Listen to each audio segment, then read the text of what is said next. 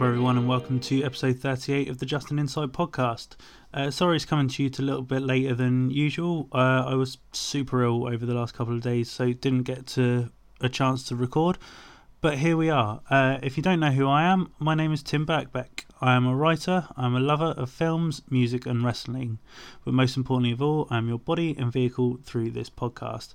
Um, gonna do a quick roundup for this week as I want to get this episode out to you guys as quickly as possible. Um, but my band, The Divorcee, we played a show with Carbomb in Southampton last Friday, which was fucking sick. Um, if you're unaware of Carbomb, please go check them out. They're super awesome. Um, the Tour support who's who uh, on the road with Carbomb, is a band called Circuit of Suns. Also, go check them out. Um, but they were really nice to us, uh, kind enough to lend us a drum kit after the promoter didn't tell us that we needed to bring a backline, which was really shitty, but we won't go into that. Um, but yeah, they were really complimentary of us. Um, and I've actually been speaking to their vocalist uh, since the show, and hopefully we're going to keep in touch with them and maybe sort something out with them in the future. Who knows? But fingers crossed to that. But um, yeah, also we're actually playing a show this Sunday in uh, Brighton at the Green Door Store, where we're supporting Frontierer. So if anyone's around in Brighton, love to see you. Come say hi. Um, I've also done a lot of writing this week, so I've done some really cool interviews. Got to interview Comeback Kid, which was nuts. Uh, interview Burn as well, which was pretty cool. So you can go read both those interviews over at alreadyheard.com. Uh, I also reviewed the latest Prawn and the Horrors records, uh, and you can go read those reviews over at vulturehound.com. Uh, right, so onto this week's episode. As I say, going to keep the intro as short as possible for this week, but uh, we're talking all things WWE No Mercy.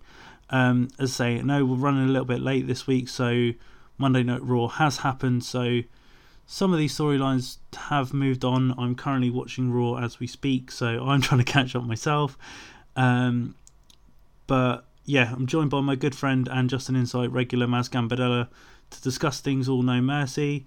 Um, as always, let us know what you thought of the pay per view. You can tweet us by uh, getting us at just underscore and ugh, gonna start that one again. At un oh wow three times third time lucky at just underscore and underscore insight. Uh, use the hashtag JAI pod.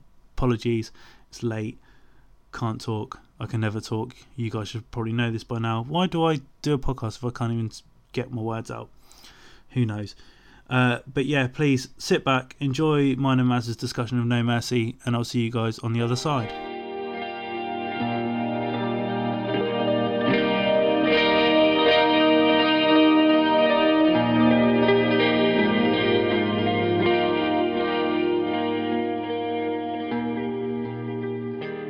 Right, so uh, off the back of another WWE pay per view, uh, this weekend we had uh, the return of No Mercy um, to discuss things, all things, discuss things, all things. I can't talk.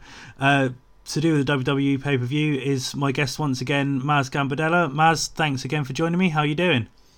Yeah, not too bad, thank you. How are you doing? Yeah, I'm good. As as mentioned, doing this a bit later than normal because I came down with down with a sickness. Um, so yeah, doing doing recording this on Tuesday um, instead of the Monday. So we are behind Raw a little bit, but um, prior, me and Maz discussed neither of us have actually watched Raw yet, apart from the end segment, which we'll we'll get into a little bit. So we're not going to be too far behind, I guess, but we'll we'll we'll go in anyway. But yeah, what what did you think of No Mercy, Maz? Um, it was um, it was enjoyable. I thought. Uh, I out of ten, I'd probably give it. Uh, maybe a six, six and a half, maybe. Yeah. Uh, you know, it wasn't. It didn't blow away, but it wasn't a complete shit show. yeah. Uh, that weird middle ground. Well, I think obviously we'll we'll get into it with the matches, but I think it it peaked at a particular point and then drifted off extremely badly, and I think that left a bit of a a sour taste in, in some people's mouths. But we'll yeah. we'll obviously. I think, I think it was. Yeah, sorry. Go on. No, no, go go on. You say well. Well, I was just going to say uh, the thing that I that took away most from this pay was every all the storylines seem to be uh, they haven't really included really. They're kind of like floating along slightly. Yeah, and I think that's yeah. kind of what what No Mercy was maybe set up to be because I know obviously they were saying the main event and co-main event were obviously WrestleMania caliber, but that there was a reason they weren't on WrestleMania. So, no. um, yeah, it, it kind of did feel a bit of a, a stopgap pay per view. But we'll we'll go into the matches. But um, did you get a chance to see the pre-show at all? Uh, no, I didn't. Okay, well, you didn't miss out on much. Um, we had. Oh, really? Uh, yeah, we had Elias against Apollo Crews. Um, the only kind of thing of note that I wanted to kind of bring up on this point was uh, the kind of juxtaposition of of the two characters because uh, if you think Elias has been on the main roster for maybe when was Mania? April. So uh, April. Yeah, so like four months he's been on the main roster roughly. Mm. Crews has been on it for over a year now, and yeah, it shows that obviously Elias has been in matches for going for the IC title number one contendership. He's being put in there with like the likes of Finn Balor and people like that, and Crews is stuck with Titus Worldwide at the moment. Who, yeah, it's just it, it's quite interesting to see like the polar opposites of how the two guys have obviously they come both came through NXT, but are being pushed in completely different directions. Um, I, I, I think yeah. we've discussed this before about Crews, but what what do you feel is kind of lacking with him? That there's no connection with with the the fans at all. Uh, well, I think he should have.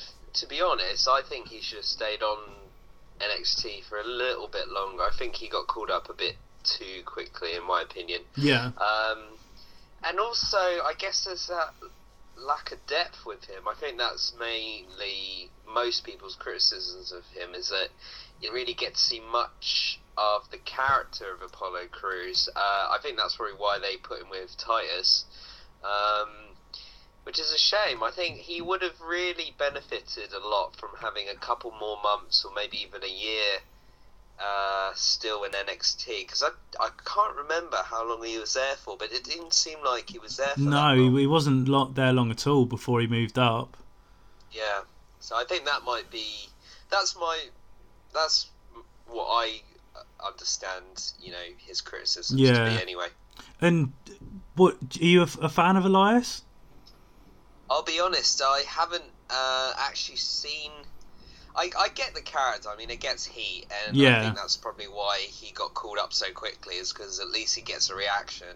Um, uh, yeah, I mean, from what I've seen of him, to be honest, I haven't seen any of his main roster appearances or anything like that. I've seen him make fun of the towns and yeah. you know that kind of uh, classic heel shtick that he does. Um, yeah, I yeah, I don't really have. Unfortunately, I don't have. He looks great. Yeah, like, he's built like a you know brick house, but yeah, one thing I find really funny about him is that we're supposed to believe that he's like this drifter that plays guitar, and for anyone who probably plays guitar, to see him holding the guitar the way he does must really aggravate them. yeah, like, it's gonna go out of tune instantly.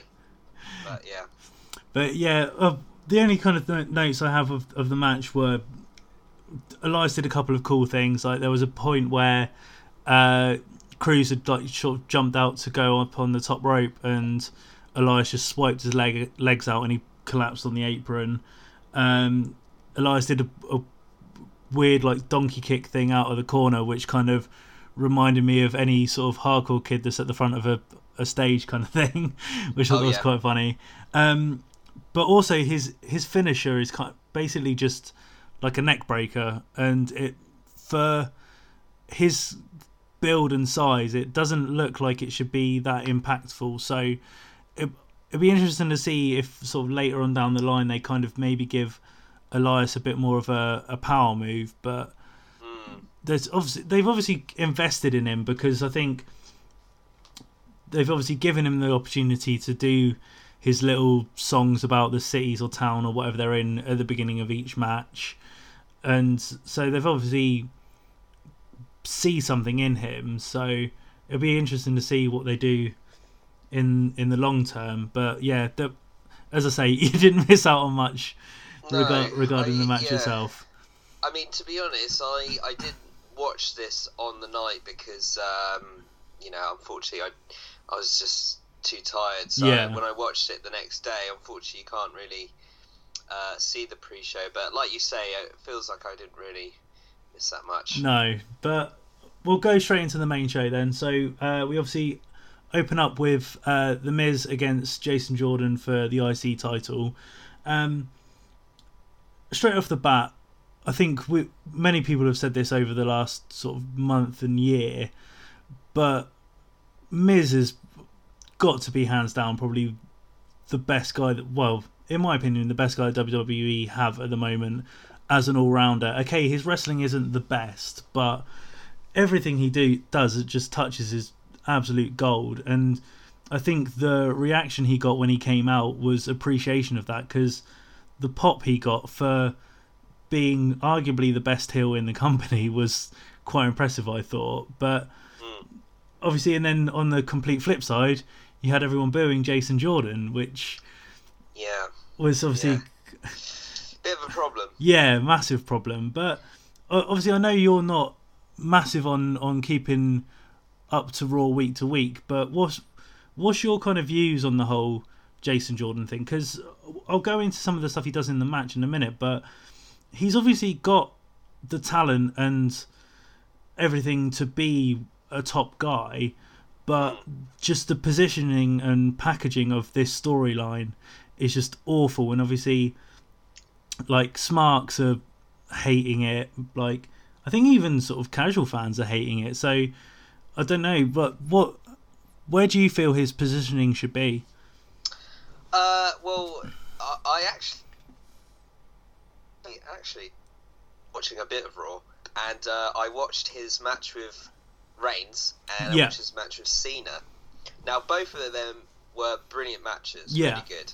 Uh, obviously, he was on the losing end of those, but I think it's too early for. I mean, he, he shouldn't be winning over Cena at this point, yeah, But what I mean to say is they clearly, I think they've, I think they've realised, okay, this is kind of a bit gaudy. Let's try and build him up a bit more naturally. Because if you look at Chad Gable, he's getting over way better, and I think that's because they haven't given him this horrendous storyline to deal with, and I think that's that's why I think you're getting a lot of this negative reaction from the majority of the fans is because you know these these aren't idiots. They can see right through this you know this whole storyline gimmick thing, uh, which is a shame on Jason Jordan because you know he is a good wrestler, albeit maybe a bit suplex heavy. But apart from that, like he's a good wrestler, and I think it's just been a shame that he's been dealt this card. I guess you know. Mm. But then obviously the match itself, again, nothing massively sort of stand out in in my opinion. But as I mentioned previously, I think Miz is showing that obviously I, I don't actually know how many years he's been with the WWE now, but he's showing he he's a bit of a ringleader now, and obviously with hmm. Jord like Jordan, obviously. I know he's wrestled sort of amateur for years, and obviously was in NXT, but obviously was predominantly a tag wrestler in NXT, and when he first came out to the main roster, so it's you can see putting him with someone like the Miz is beneficial for him because it makes him look good in the match. Yeah. But as I say, there wasn't for me there wasn't particularly anything massively stand out. But what what did you think of the match? Uh, I thought the match was kind of standard fare. Miz curtain jerking again, unfortunately.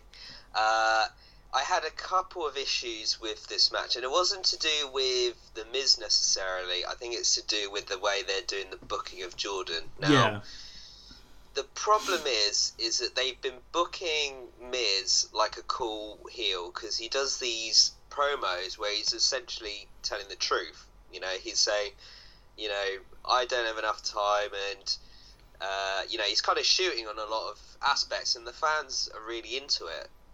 And um, you know, you can see that he's getting over a bit now, which is why I think he was getting a lot of cheers uh, at the event. But if you want to kind of get Jordan over, I don't think this was the best. I know, I know, Miz is a really good heel, but I just think in front of this crowd, I think they needed him to go against someone. Uh, I don't know that's like really hated maybe, but like, I'll give you an example. Like during the match, uh, the Miz does those kicks. You know, he does the Daniel Yeah. Bryan kicks. So he's doing those, which is like a baby face. Like the crowd love that, don't they? They- Yeah. They click. They say yes, yes. So when Jordan cuts him off, he's instantly going to get booed because he's cutting off what the fans like, and then he proceeds to get booed again. So unfortunately, I mean, obviously there's the fuck finish at the end, which was obviously expected. But I think the biggest problem with this match was the promo at the end that Jordan did. Oh, that was just, oh, it's so awkward. Oh, it sounded like such a baby. He's like, well, you know how everyone says Kurt sucks? Well, you suck. Yeah. And everyone just booed him because it's shit. It's like the worst. Just sound like a petulant child. You could just tell though, like, obviously the booing kind of put him off, uh, uh, like what he was meant to say, and I think he kind of just blagged it as best as he could and just stumbled through the end of the promo. It was just, oh, I just, It was not good. I felt so so awkward at that moment. But no, I I agree with you. Like, it's weird because I'd never really thought of it that even though Miz is a, a heel, he does do face elements. Because obviously, when he did the yes kicks to start with, it was kind of a a slight on Daniel Bryan. But now everyone buys into it, sort of thing Yeah. and obviously all the shoot promos he does. But again, I think if I'm not saying that I want to see this in any way, shape, or form, but Miz as a face doesn't work for me at, at all, kind of thing. Um, the the element of Bo Dallas and Curtis Axel, I think, it's growing on me. I didn't like it at first, but and obviously like it was needed for for the finish of this match. And obviously with Maryse now being off TV Miz needs that extra sort of body in the corner if he's going to continue to be the the shit chicken heel kind of thing. Um my my gripes with it again you kind of mentioned it with Jordan's offense like obviously he's very sort of suplex heavy and the one thing that really kind of gripes me I think it it worked when he was in American Alpha because Chad Gable could take the beating, and then Jordan got the hot tag, and that's Yeah. when he kind of ripped down the the straps and so on and so forth. But now he he hits that corner spear and then hit pulls down the straps, and it just looks I don't know.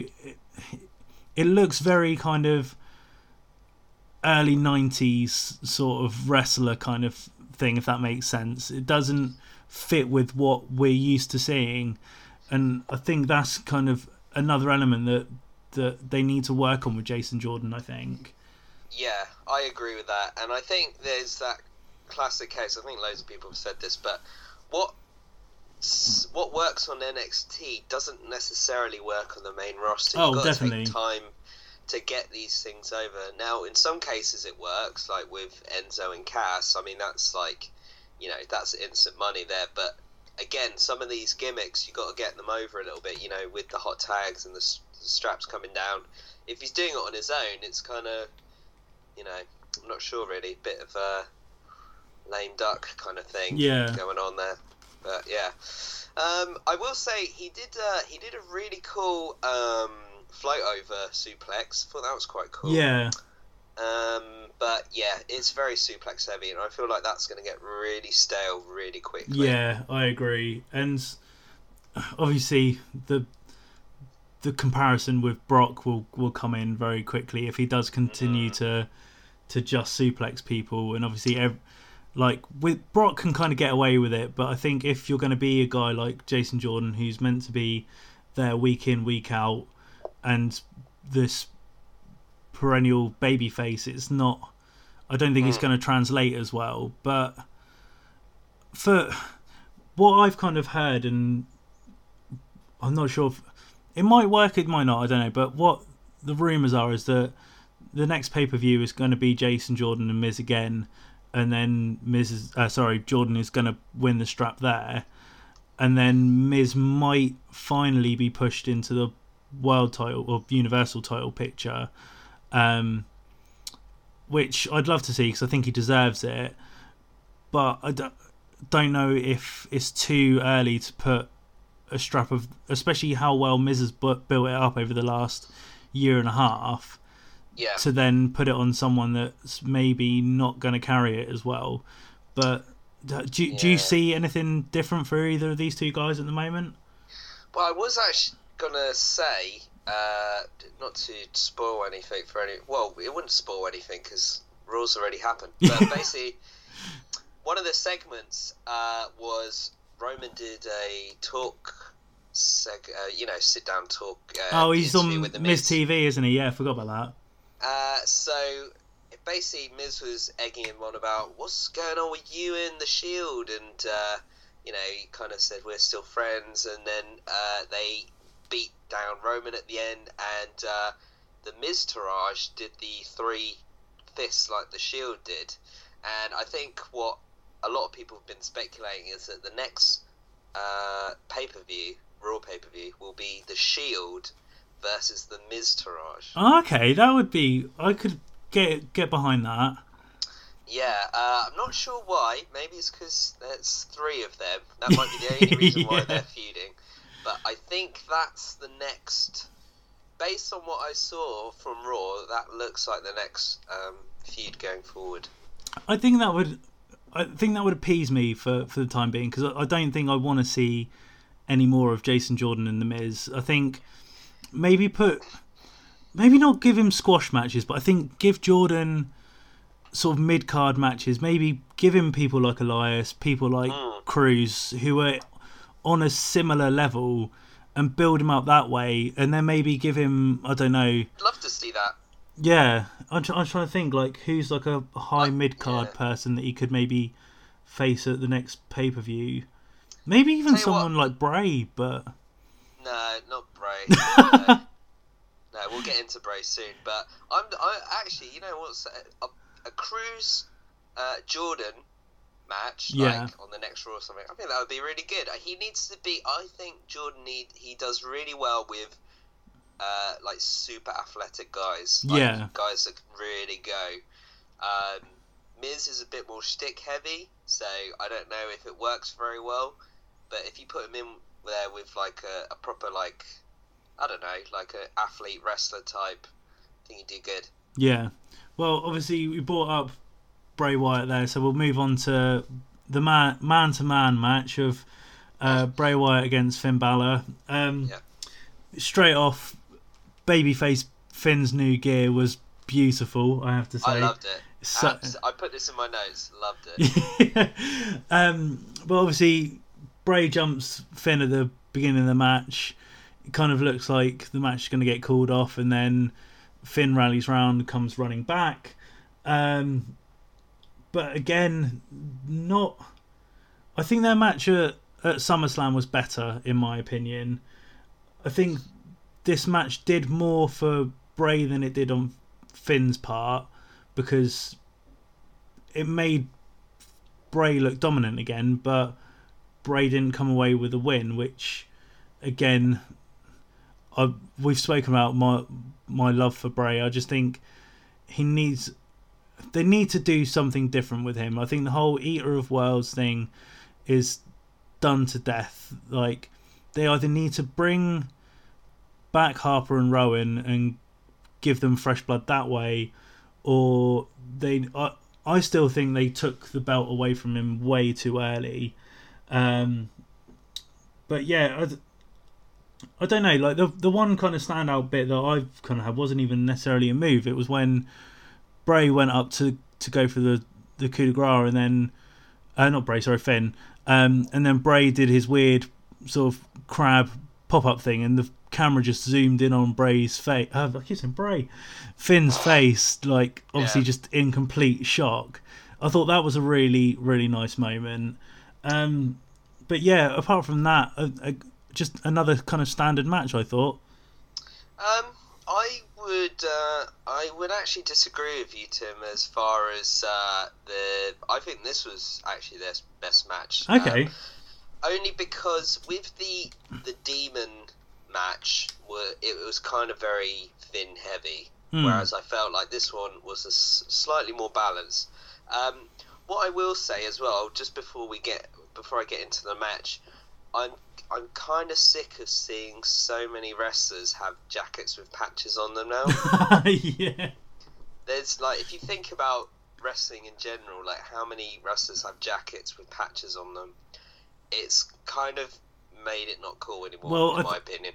If if we're gonna go that far, I think Tanahashi wins, and that we we can move on. I haven't seen Tanahashi's jacket. He's got- patches on. Black Flag, Misfits, What? and Tanahashi? Am I thinking Tanahashi? Doesn't sound like Tanahashi. Yeah, Hiromu Takahashi. Ticking Time Bomb. Really? Yeah. Okay, I don't really watch much New Japan, but he doesn't seem like a, a punk guy. I'll, I will find a picture and I'll send it to you afterwards. Okay, alright. Alright then. But uh, yeah. Anyway, I mean that was a. I just I just watched it and I was like, this is, now that I think about it, there's a lot of wrestlers that have jackets with patches on. yeah. But anyway, um, I thought Finn looked great. Um, I thought the the the start of the match was really cool, quite interesting. Uh, the idea of like the heroic babyface coming to defy the odds. Um, uh, when you say the Finn selling the crab, now I looked at that was a Botchamania level reaction.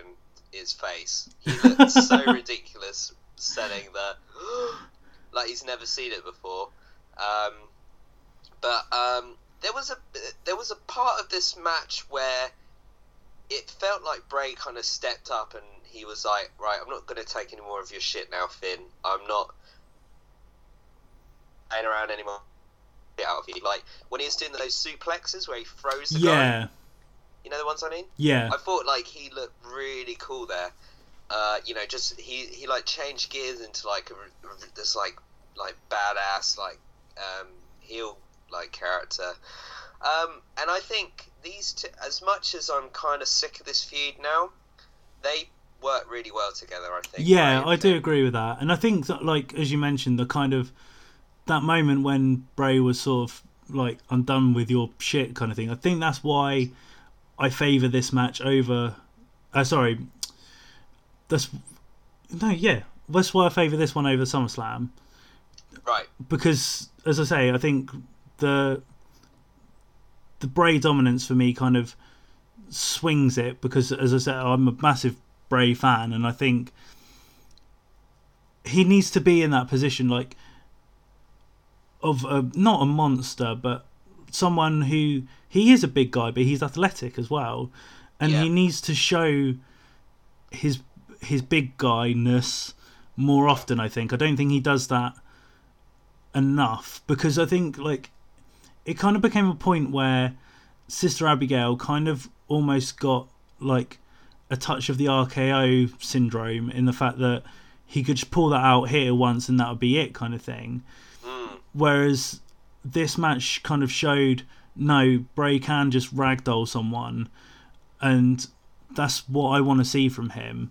Obviously, Yeah. I, I think it would have, for me, it would have made more sense if Bray won this match, and then obviously we could have got the rubber match at the next pay per view. But with that, with Finn winning both, it, I don't really know. Because as you as you mentioned, I, I would kind of like to see them go at it again because they do work really well together.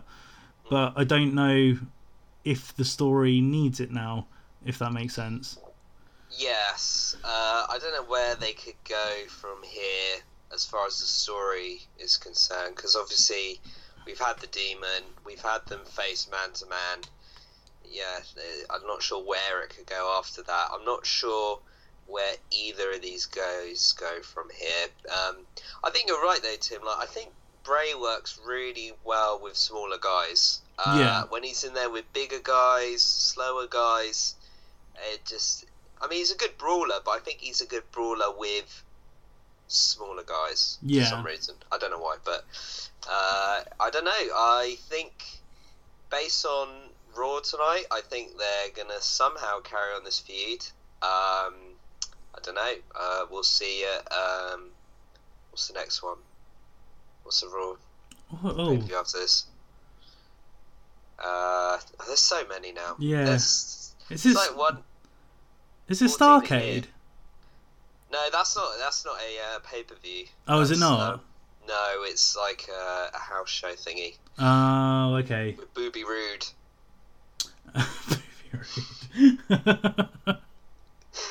Can't wait to see Booby. nice. Well, yeah. Uh, if we move on then to the the tag match, we'll we'll cross the cringe moment, worthy moment in a bit. But Yeah. for me, this was match of the night. Like hmm Sheamus and Cesaro have. I can't remember who it was that said it, but somebody said it. It kind of looks like they've been a team forever, and they they've never been apart, kind of thing. And this this match kind of solidified that for me. Like straight off the bat, sort of dominating Ambrose, like taking one man out, doing working as a proper tag team.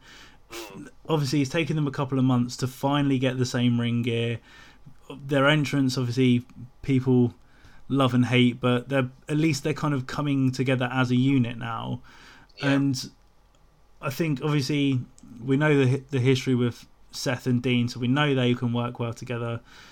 All uh, michael cole mentioned it on commentary. Three of the four guys have all been world champs so they're high caliber sort of superstars. So they've just worked really well and i think every element of this match seemed to have a purpose. Obviously, even despite what happened to Cesaro, there was obviously a bit of a, a blip where the referee was kind of, do we carry on? And, and fair play to Cesaro for carrying on, because obviously he didn't miss a step and it it worked out fine. But obviously, right off the right off the bat, I think the the swing into the steps with Ambrose, I think that set the tone for for the match, and it just kind of snowballed from there. But yeah, what what were your opinions? Uh, I I get. I think you're right. I think every nearly every Raw uh, pay per view, or I guess they're not pay per views because you don't pay for it. but every Raw uh, event that they do, these monthly events, uh, Sheamus and Cesaro steal the undercard. Absolutely, every single time. They are such a good team. Um, as far as uh, just, um, it was funny because you know I was saying about Bray with the jacket. I was like, okay, that, okay, what's next? So Sheamus and Cesaro. They have a backstage segment, jackets with patches all over Yeah. them more jackets with patches. Um, um, but you know they're calling themselves the bar, aren't they? Yeah. Like, uh, uh, I, ju- I, I think you know they're they're right though because you know the ta- actually saying that the tag team division in WWE on the main roster anyway is nearly the best it's ever been. I think yeah, you know, with you know the Usos and New Day and Sheamus and Cesaro and the Hardys and now the Shield. You know, uh, it was great. Um, and if you think we've still got the revival to come back as well. Yep, still got the revival. Um, there's there are definitely more that I can't think of, but yeah. Um, I mean, I just I'm in love with Cesaro. He's a great heel. When you uh, when you mentioned the stairs, uh, you know he he just he's really good at telling a story. Like just as a character, like he's kind of this like heel where he's always going to try and take advantage in any way he can. Like Yeah. with the ref, like with his you know uh, you know not looking and stuff like that. But let's just let's just get it out the way because uh, I got two things spoiled for me on this pay per view. One was the cruiserweight match, and it was this spot that happened to Oh. Cesaro. Um, so, uh, so what happened? I can't remember now. So basically, Ambrose they'd had a bit of an offense, and then Ambrose had him set to slingshot into the turnbuckle, which That's right. for if any wrestling fan has seen that a million times, Yeah. done fine. The wrestler, obviously, whoever's taking it, puts their hands in front of their face, hits the top turnbuckle, and that's kind of the end of it. Mm. I don't know whether Ambrose put a bit too much welly into his throw or Cesaro put too much spring in his jump, but somehow, some way, he overshot it and hit the actual ring post with his face, which again I don't get how he's done because you're obviously meant to put your hands up to protect your face. Yeah. Um, and then pushed his front. Oh, even saying this is making me cringe. Pushed his front two teeth into his gum. yes. Oh. Uh, I think originally everyone thought that he'd cracked his teeth. Yeah, they thought that That's they what I thought. they cracked the front two. Yeah, I think basically Cesaro is so good he has to try and oversell everything, and he's he's gone in there, he's got really excited, and he's like, "I'm gonna take this slingshot like a fucking champ," and he goes and he oversells it, jumps way too far, and instead of covering his face, uh, he goes straight into it, and you could tell instantly as soon as he hits it, his mouth is just covered in blood. Yeah, does it.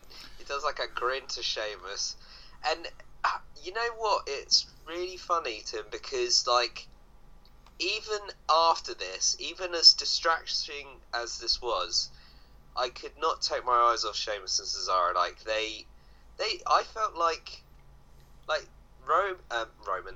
Uh, Rollins and Ambrose were almost an afterthought in this match for me. I no, I totally agree. Like the the only kind of elements that they kind of had in this match, I think the there was a couple of sort of flurries where they had offense, but even looking at my notes and thinking back, Sheamus and Cesaro were the dominant part of this match in every aspect. Like the Yeah. things that I thought, obviously, after this the uh, stair spot at the very beginning, I, I, and you I might think differently, but I thought Ambrose was legit hurt. I put I posed this question on the wrestling group that we're a part of, and some people agreed, some people thought that he was just selling it, but again, because I thought Ambrose took a bit of time out, so I thought he was legitimately hurt. But then obviously, what happened to Shane, uh, Cesaro kind of completely overshadowed that, and the fact that because my initial thought obviously thought that he knocked his teeth out, and you could see him instantly roll out and get medical attention. Yeah, But then you could you saw Sheamus look at him. Obviously, Cesaro's off camera at this point, but you see Sheamus look and kind of go, "You're all right." And then next thing you know, Cesaro's back in the ring, and he's yeah, obviously still not hundred percent there because of anyone that's suffered any kind of bang to the head injury or anything, it shakes you up for the f- first sort of minute or so. But within a couple of minutes, he's he's back on his game, which is just unbelievable. And Yeah. I think the the pinnacle of that is pointing out the the callback to the to the SummerSlam moment when uh, Sheamus had Ambrose in ready for white noise. Rollins went for the the Rana off the top rope, but Cesaro caught him. Sheamus hits white noise, and then Cesaro just power bombed Rollins on top of Ambrose, and it was just that was just everything that that match was just summed up in that that moment. I thought. Yeah, I I love that continuity from that match.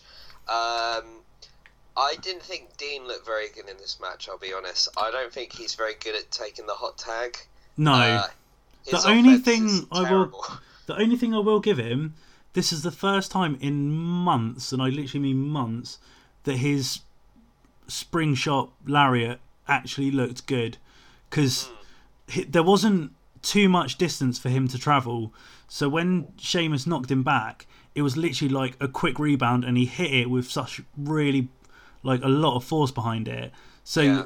kudos to him for actually making it look good for the first time in months. But yeah, apart from that, not a lot else. It was like so like his offense is so weak. It's so light. That dive where he just pushes them. Yeah, It's just terrible. Um, that's really my only critique of this match. I mean, the storytelling was amazing. Tag team match was the best yeah. for sure. and obviously the f- the finish like even thinking back now like it wasn't that memorable like it was Rollins did the ripcord knee into uh dirty deeds and that was kind of it but this the whole setup beforehand I can't really remember what happened. Yeah, it kind of came out of nowhere, didn't it? yeah, so I, I guess obviously like timing and stuff, but as as you pointed out rightly, Maz, Sheamus and Cesaro were the were the focus of this match, and I think that just the I wouldn't say detracted from the ending because obviously you needed that to to carry on the story, but I think that it did it served its purpose. You didn't need a big ending because the match in itself was enough. Hmm. Yeah, definitely. No mercy.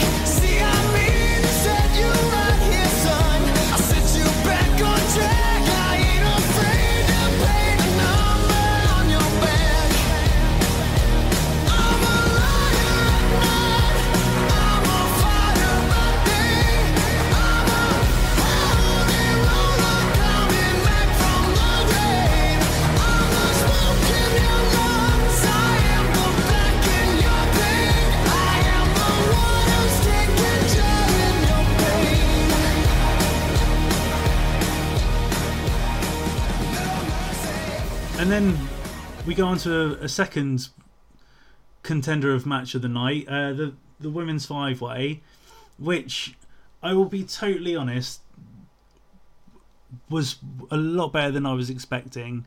I thought not not in a disrespectful way, but I just think because there were so many elements within it that I didn't know how it was going to work.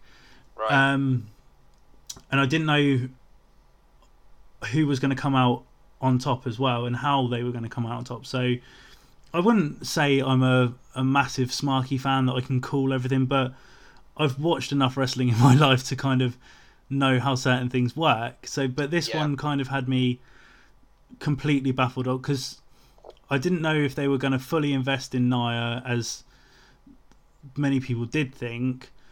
But then there was the kind of whole thing of, well, how is Bliss going to come away on top still? But um, it was. I thought the match was brilliant. I think they did everything they needed to. Everyone played their part. I think many people thought Emma was going to be kind of be the the odd one out in this, and to a, to a certain extent, I agree. But I have I've got a massive soft spot for Emma. I think she's really underutilized. So I was happy Yeah. to see her in this match, and because ma- many people thought she was just there to take the pin, but I'm glad that she was there to kind of almost be the catalyst for the pin, if that makes sense, because obviously she was the one that was beating down Bayley before Alexa did her chicken shit push out the ring and claimed the win. So I thought that was a really good element, but obviously the the shining star from this was obviously Nia Jax, and I think she has just come on leaps and bounds in the last month. It, it's just crazy because I think everyone knew that she had the potential, but in this last month and a bit, she's just her character has come on incredibly, and I think this is the first time where she's actually fully embraced. Okay, I am a big woman. I can overpower everyone else, so I will, kind of thing. Is so. What was your kind of views on everything? Um, I uh, have not really been following the women's uh, story on Raw, so a lot of a lot of this was very new to me. Mm. Uh, so I didn't know uh, what kind of uh, push they are giving Nia Jax. Because when I watched this, when I watched the promo package, I was like, wow, they've really invested a lot uh, since you know, like WrestleMania, where she barely got an entrance. Now Yeah. she's like the most dominant heel. Like they put so much into her in the promo package and just this match alone. Um, I I did get the sense that a lot of these women weren't that over. Like during the, the, the start of the match, like when they all came out, Yeah. um, Bayley kind of got a bit of murmuring. Um, Sasha, I don't think was as over as she used to be. Uh, so uh, Bliss, I think, probably got the biggest reaction. I yeah, think. I agree. yeah. But um, have you ever noticed this? Maybe I've mentioned this before, but you know, whenever Bayley's in a match and and her opponent comes out and she and you could see her like looking at them. D- Is it me or does she always look like she's shat herself? like she always has this reaction like oh don't want anyone to know. You know like she I, I get what she's trying to do. I get she's trying to look oh i'm not sure if i can deal with this. It's gonna be Yeah. a big foul but just looks rubbish. She looks like she shat herself. Looks rubbish. No. um, but yeah so that's gonna ruin every bayley match for anyone who listens to this. Yeah. um, but with the match, um, they gave Jax all the biggest spots in this. Yeah. Like, you know, th- she did the double Samoan drop, which was awesome. that was brilliant. Uh, they did the four women powerbomb spot, Yeah. which was even better. She nearly broke her neck. Yeah. Yeah. That looked brutal. Seeing the um, uh, seeing the the slow mo. Um, I thought this was quite fun. I don't. I thought this was quite funny, but a lot of the time, it just made me laugh watching it. A lot of the time, like, so it's a fatal five way. There's five women. Most of them are heels, and uh, whenever one woman would break up the pin for another woman, they'd go, "What the hell?" Yeah. As in, like, why did you do that? Why did you stop me from winning? It's like, what? The, why? what are you talking about? I just thought that was funny. Uh, I wouldn't say this is. I thought there was a lot of exciting parts in this match, and I thought it was going to be a complete clusterfuck. But yeah. To be honest, it was uh, really exciting, and um, uh, I don't. Bayley is still a bit mm, with me. Yeah. Um, but we'll see. I guess. I think next next pay per view, Jackson's going to get it. I think. Well, this is the the thing that I kind of had because again I can't remember who I was talking to this about, but somebody said about the point of kind of Sasha and Bayley being in this match, even though they were the only two faces. But there was a point where uh, Sasha put, I think it was Alexa in the bank statement, and then Bayley broke up the pin, and then moments later Bayley did the belly to belly, uh, Bayley to belly, and then Sasha broke up the pin. Um, so that for me was kind of laying the seeds of a potential Bayley Sasha feud later on down the line, and I think the women's division needs a secondary feud because for the last couple of months it's literally been okay whoever the champion is obviously for the last few months it's been Alexa and whoever she's going to face and then the rest of the women are just kind of left to their own devices. Whereas I think we've got Asuka coming pretty soon to Raw that you need a secondary feud. If Asuka's going to come in hot as she was off the back of NXT many people are saying that she's just going to come straight in at TLC and win the title off Alexa and continue this unbeaten run. So hmm. if that is the case, I'd like to see a secondary feud of Bayley and Sasha because we all know that them two together can pull off some incredible matches. So I don't, I don't know. It might be me reading too much into things, but I I'd personally like to see some form of secondary feud in the women's division. Yeah, no, I I agree with that uh, wholeheartedly. I think, uh, hmm, not sure. I think they probably will put the the title Jax at some point soon.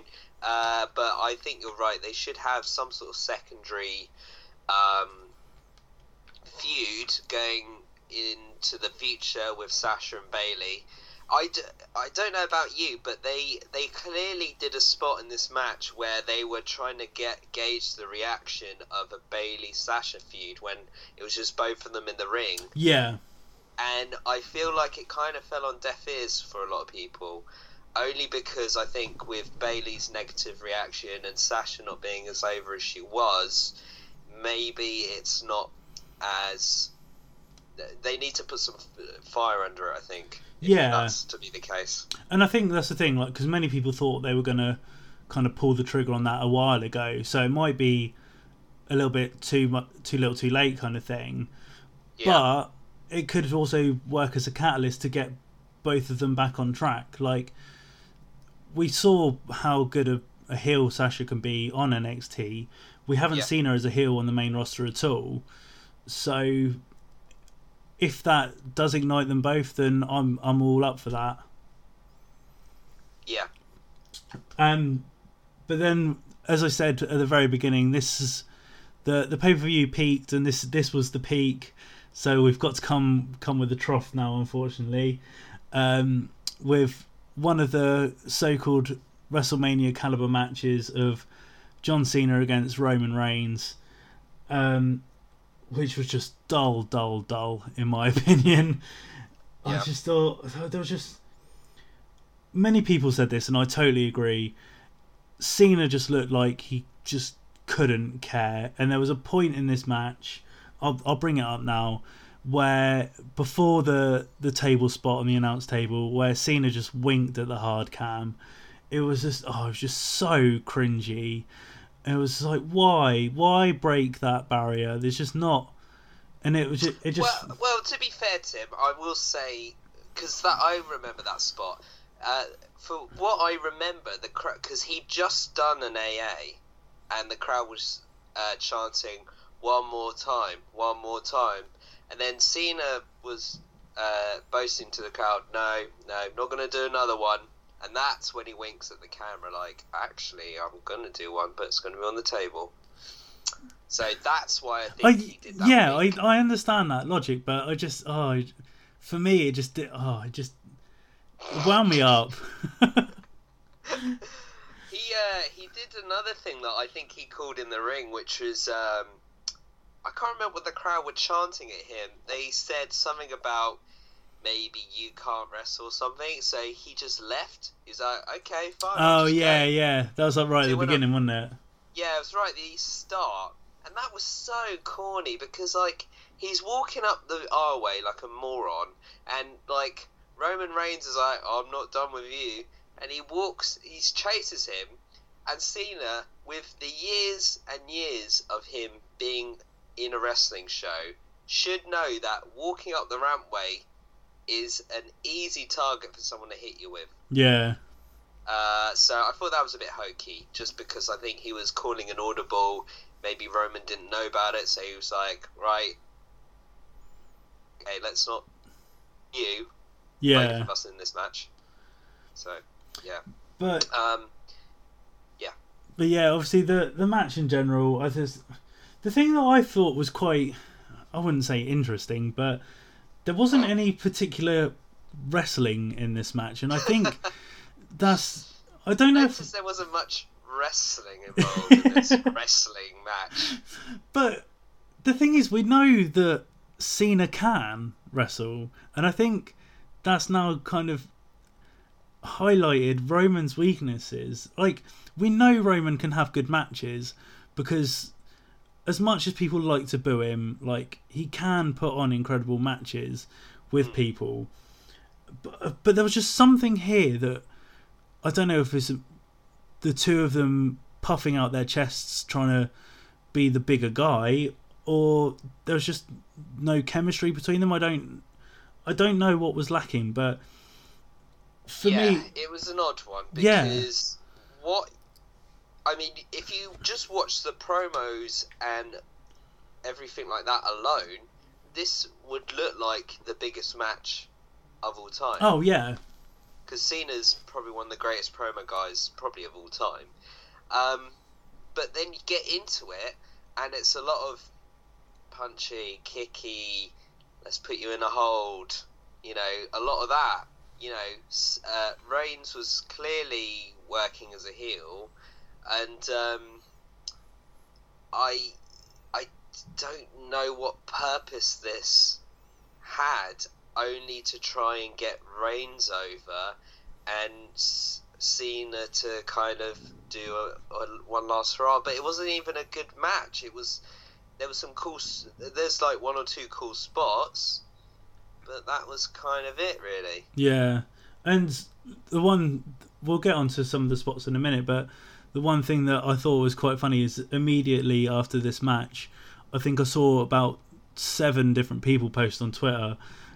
First thing that John Cena's doing on a Monday morning, getting a different finisher, which I thought was quite funny. Yeah, just oh, too many. Just I mean, you gotta try and protect your finish somehow. Yeah. Brock only did one finish tonight, but either way, like um, what I think that I think WWE do know how much of a reaction Reigns gets because I think when Cena first came out, they give you a lot of time to wait for that Reigns music to hit. Yeah. like they kind of build it. I feel like they build it up so they know as soon as that music hits like that, instant boos. I Yeah. they know that uh, intentionally. Um, Well, it's funny you should say that because usually I notice the the edit in the dipping boos, but I think they might have stopped doing that. I did because I didn't notice it this time.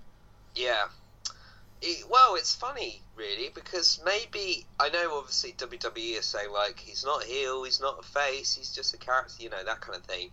But he was clearly the heel going into this oh like, yeah, match. Like if you look at any of the promos that they had, you know that's, you know, I mean Cena was cheered. I mean, that is- Yeah. You must be really hated if seen as like the over guy. Um, but um, yeah, apart from the so so the, the that that table spot. Let's talk about that table spot. yeah. So this was after an AA attempt, or maybe several. Was it? Was I this? can't remember. It was after the Avalanche AA, so of the one off the top rope, I think. Oh, was it? Yeah. Okay. Oh, that was quite cool. I guess, but I've I don't know I've, how many AAs. But um, yeah, so Cena takes Reigns outside, and uh, he's going to do an AA on the announcers table. oh, sorry, Maz, don't, don't Yeah, to cut you off. it. But before this happened, when Cena was clearing off the table, did you see the Spanish announce guy literally hop the barrier? It was brilliant. What he jumped over the back. Yeah, it was that. just so funny. Oh my god! Just another. This is a real tangent, but I I really need them to not do the introductions or the announcers every pay per view. Like not to because I understand why they do it because they want to let you know that you can hear it in loads of different languages, but their timing is terrible. Yeah, I know. I know. It's really like they've Uh, done it a couple of times where they've it on SmackDown as well. Do. What, sorry, Do They do it on SmackDown pay per views as well. I think so. Yeah. Because I ju- for some reason I just feel like it's only Raw, but uh, maybe that's just me. But yeah, the timing is just Yeah. oh. There's so- cause, like there's been times where they've like either just completely cut them off or like uh, like just the the who whatever language it is have finished their little spiel and the camera's just linger, lingering on them. It's just so awkward. yeah, well that actually happened on this night. Yeah. I think it was the last crew, or maybe second to last, and the camera goes off to the next announce team, but he's got something else to say, so the camera has to go. Whoa, what? Yeah. Sorry, what did you say?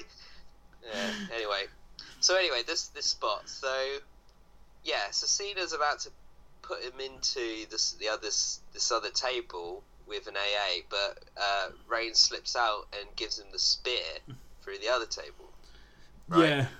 Yeah. But basically DDTs himself through the table. Oh, that looked terrible. I thought he broke his neck. It was so awkward. Oh, it's cringy. I thought that's it. He's definitely broken his neck. Yeah. luckily he didn't. Yeah, but and then obviously the I think the issue I I had again with this is okay, there was too many AAs which led to too many Reigns kickouts, but if Reigns is going to win the way that he did, he needs to to get rid of the Superman punch for me. Just have the spear. That is it. Because Yeah. that it just looks so fake and unrealistic. Like when he hit it with Cena, Cena just kind of took a step back and went, "Oh, I'm a little bit dazed," and then Yeah, took the a bit weird. took the spear. It was just, it was yeah. It just I don't know. It just didn't make like I get why obviously Reigns won, but there should have been at least a kick out from Cena rather than here's a Superman punch, here's a spear, game over. I will say, um, despite all the AAs that we saw, there was one that was really cool. He did a like a double AA, like a transition. Oh, the roll through, yeah, The roll through. That was really cool. That was probably the coolest thing in this match, and that's Yeah. a roll through.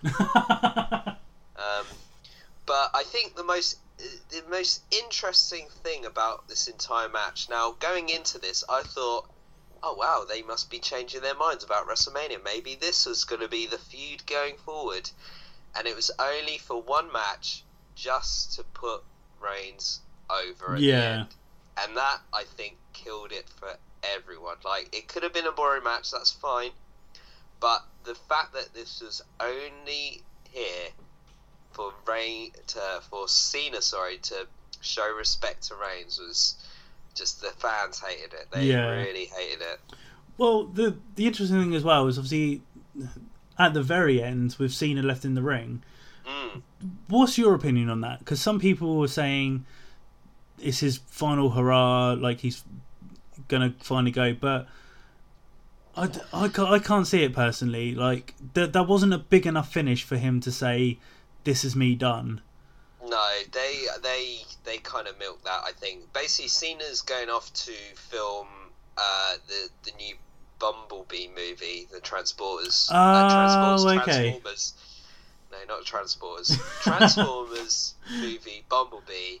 Uh, and he's going to be filming that until probably December, January, I believe. So he's going to be away for a while. But yeah, they milked this like this is Cena's last match. You'll never see him again. But that I no, that was not the case. Cena's definitely not done. I no. I was gonna say he's he's definitely still got a few matches in him, and Yes, I- I th- will. Yeah, what I will say. Sorry to interrupt, but I will say that I think they're re- making a lot of mentions about him and The Rock, like how The Rock went on to conquer Hollywood, and Cena was saying, "Oh, you're a part timer. You're, you know, you're not, you know, what you used to be." yeah, And I think they're kind of making that uh, relation to Cena now, where he's kind, he is kind of doing the Hollywood thing now. yeah. So, so yeah, I think that's what that is basically.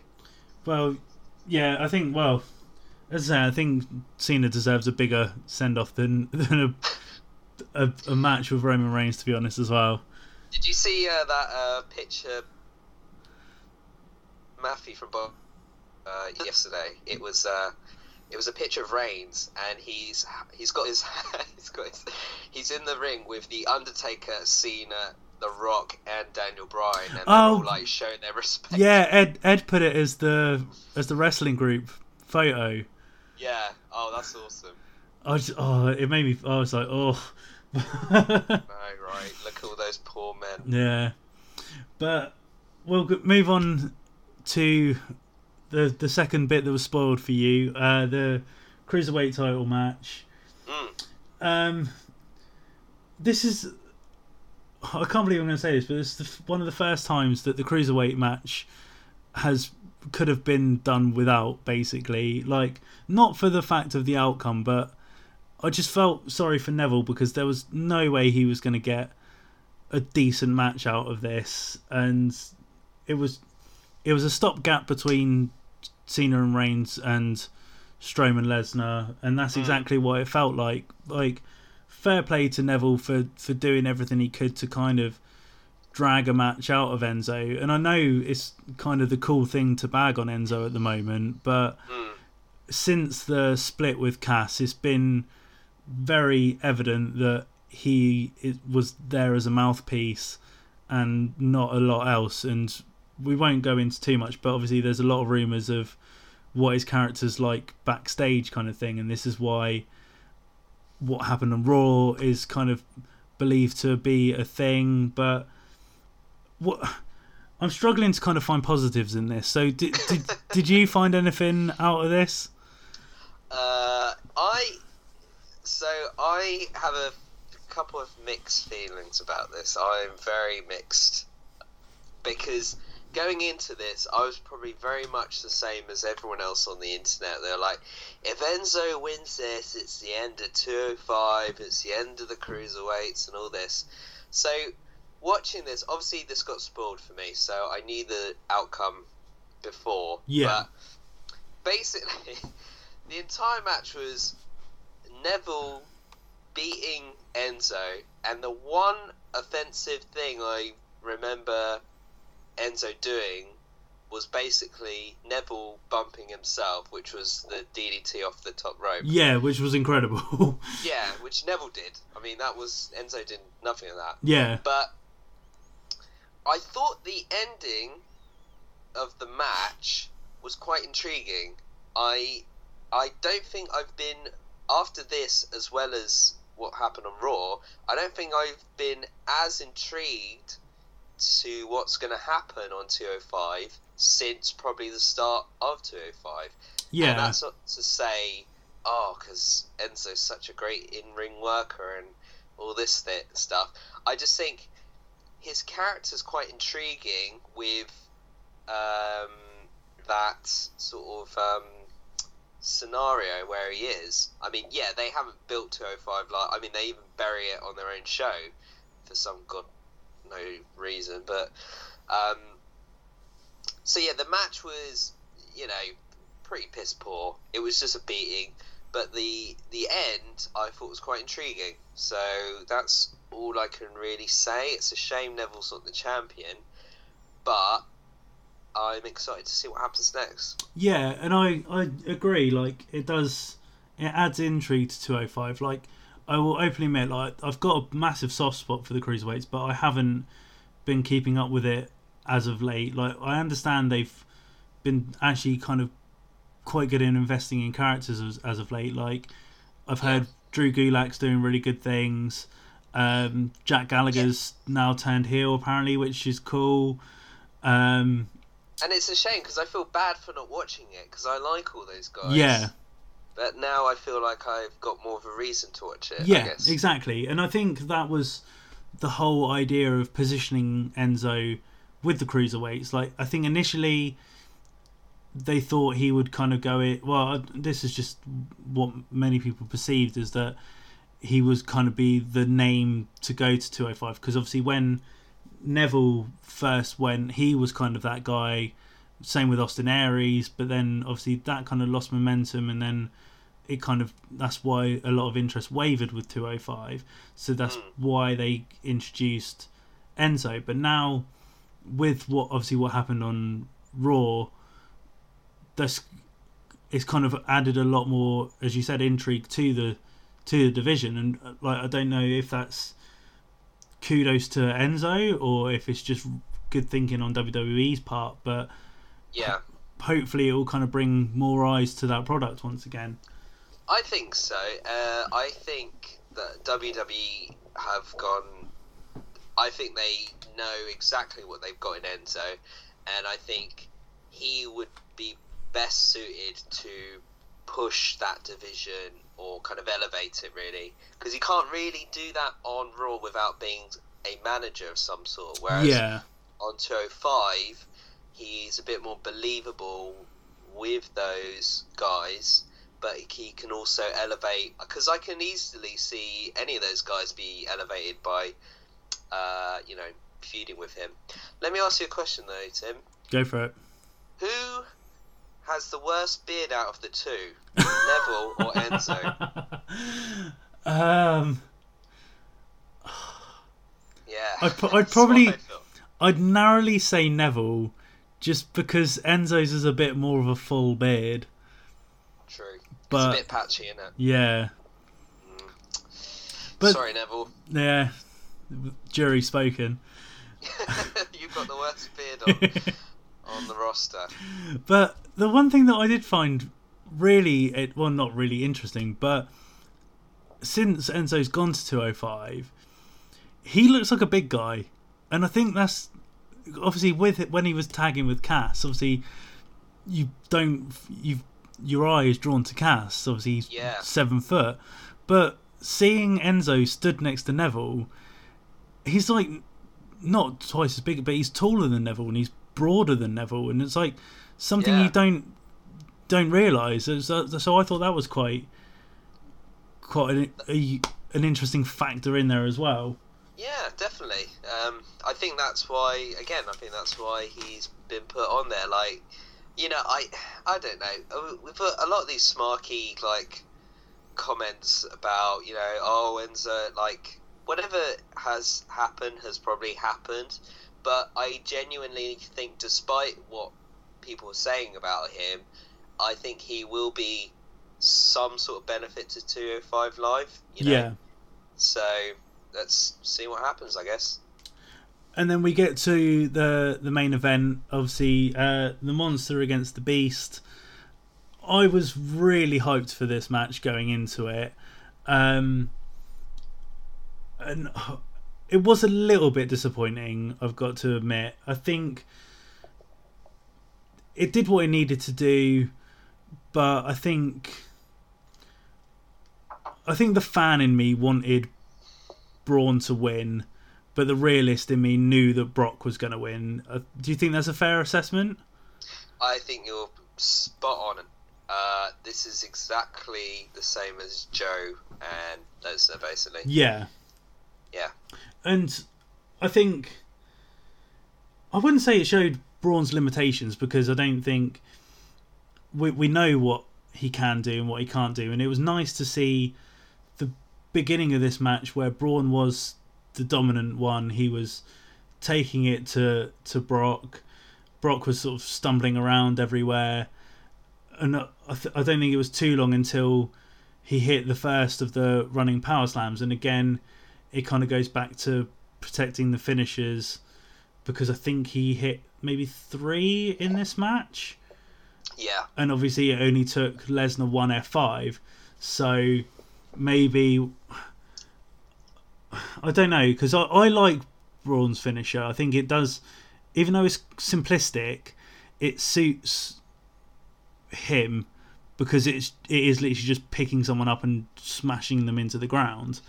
Yeah. Um, but again, with Lesnar just doing one F5, does that devalue it? I don't, I don't know. What do you think? Um. Yeah, it's kind of what we were talking about with um, Reigns and Cena. Um, it's. I, I don't know. For me, I see it in a bit of a different perspective because I I feel like I kind of know where. I mean, obviously their plans may change, but I feel like they're very clear on what is going to happen at WrestleMania. Like, Yeah. they're clearly building this guy, clearly building this guy here.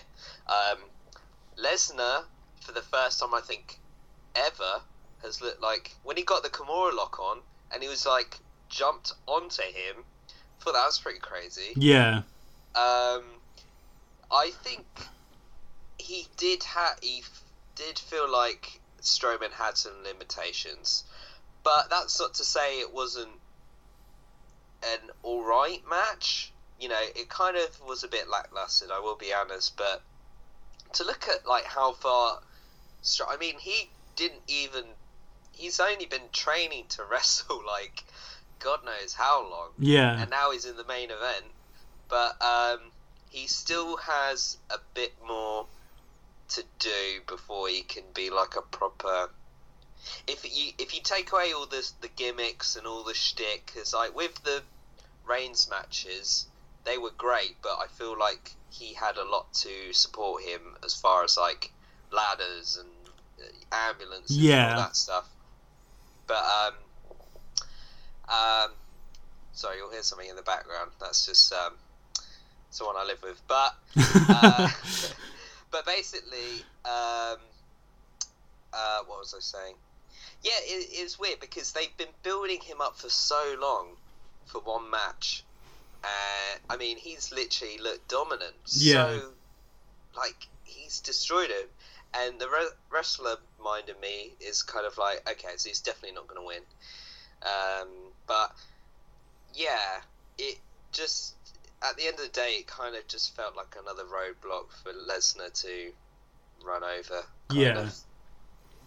And I think that obviously with Lesnar kind of coming out on top, again, obviously uh, the there was a bit of sort of suplex city, not overkill, which was nice for me.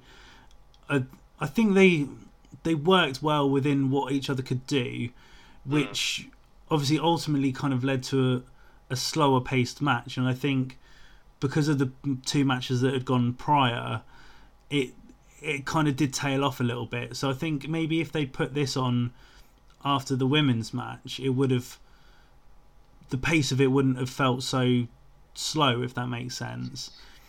Yeah, well, it's it's funny with Raw pay per views at the moment because they're like, I know Lesnar's going to headline, so what I'll do is I'll see how much time there is left, yeah, and normally if it's if it's like maybe, I think there was like this match had 15 minutes. yeah. I think For a Lesnar So- match, it was quite long.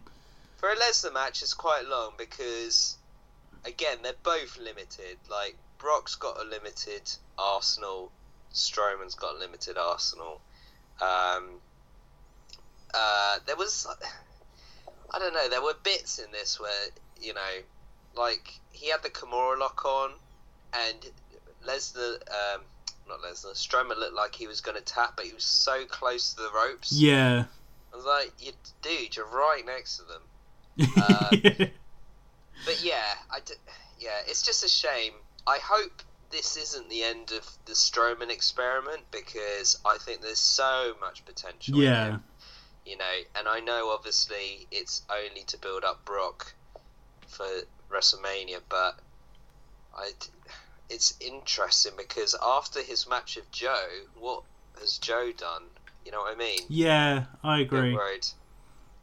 Well, because obviously the the plan that everyone is expecting is Reigns Brock at Mania, Yeah. but the, you've put, posed the question there, Maz. What's what's next for Braun? Like, obviously, um, we saw at the end of Raw, obviously him absolutely destroy Enzo once again, but you're not gonna have him in a feud with Enzo because he's not a cruiserweight. So, No. who do you kind of do? Do you just see Braun kind of almost going back to square one one and sort of running roughshod for a couple of months before another big feud comes along? Because he's not going to go with Reigns again. Cena's obviously now gone part time. He can't constantly feud with Lesnar at the moment because that's that, that's more detrimental to his character unless Yeah. he is going to beat Lesnar. But that kind of throws a spanner in the proposed Mania work. So I don't know. Who, what what do you think's next for him? with well i don't know this is the thing with uh, the issue with wwe at the moment is they just give away matches like Yeah. this all the time and they don't have to rely so much on you know pay-per-view buys or tv like uh, viewership and things like that not necessarily anyway because they have a subscription package now so they can give away any of these matches like you know, Cena and Strowman, that's like a WrestleMania main event match Yeah. kind of thing. But they already did that on Raw, you know, like two weeks ago or whatever it was.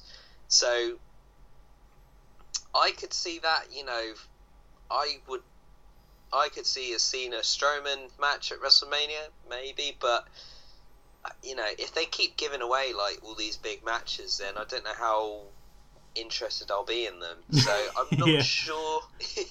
yeah, I'm not sure who I could see him with really. Um, who have you got on Raw? You got Samoa Joe. You got Cena. You got Baron.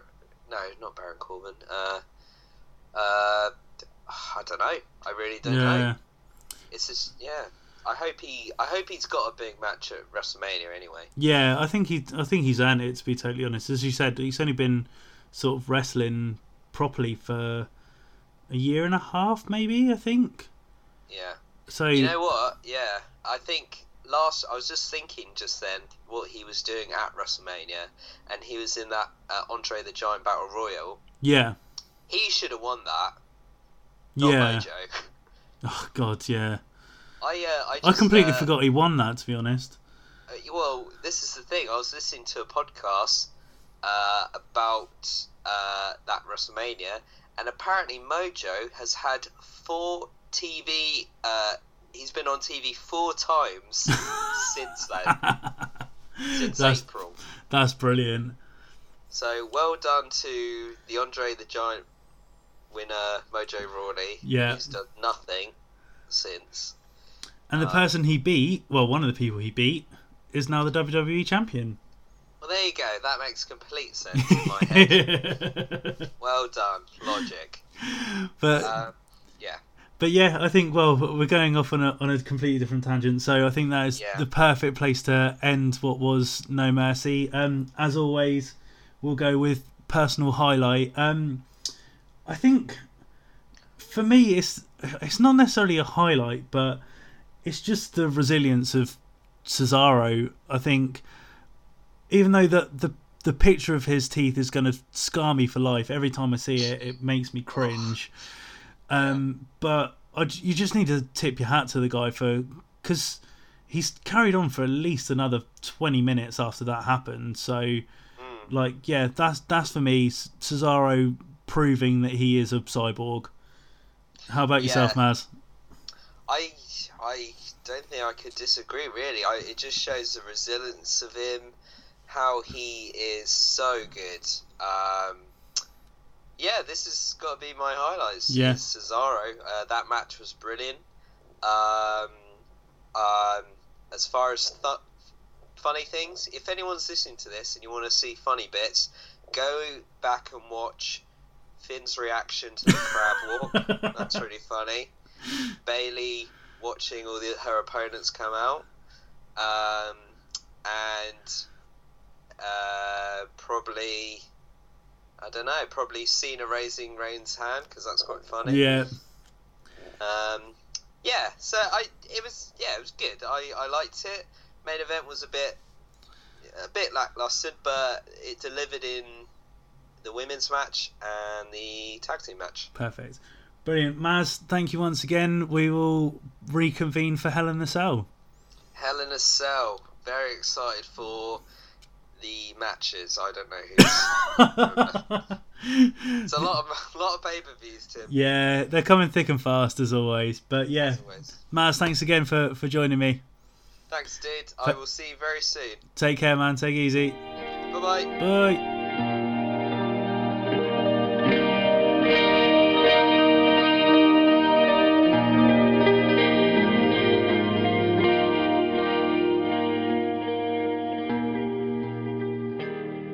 So there we have it, folks. A bit of an up and down pay per view this month. Some highlights, some lowlights. Um, but yeah, as I say, Raw is happening as well. It's happened. I'm watching it as we speak. Um, so some of these storylines have moved on, um, and it opens up doors for the next pay per view as WWE do ever so well. Uh, going to keep this outro very short and sweet, uh, but we will be returning next week for another in association with already heard episode. Um, not going to say who the guest is just because I like to keep you guys guessing. Um, but we'll be back to normal operations uh, next week, so it'll be out on the Tuesday rather than late Tuesday night, early Wednesday morning by the time this comes out. Um, but for now, ladies and gentlemen, thank you again for joining me on the Just An Insight podcast, and I'll see you soon.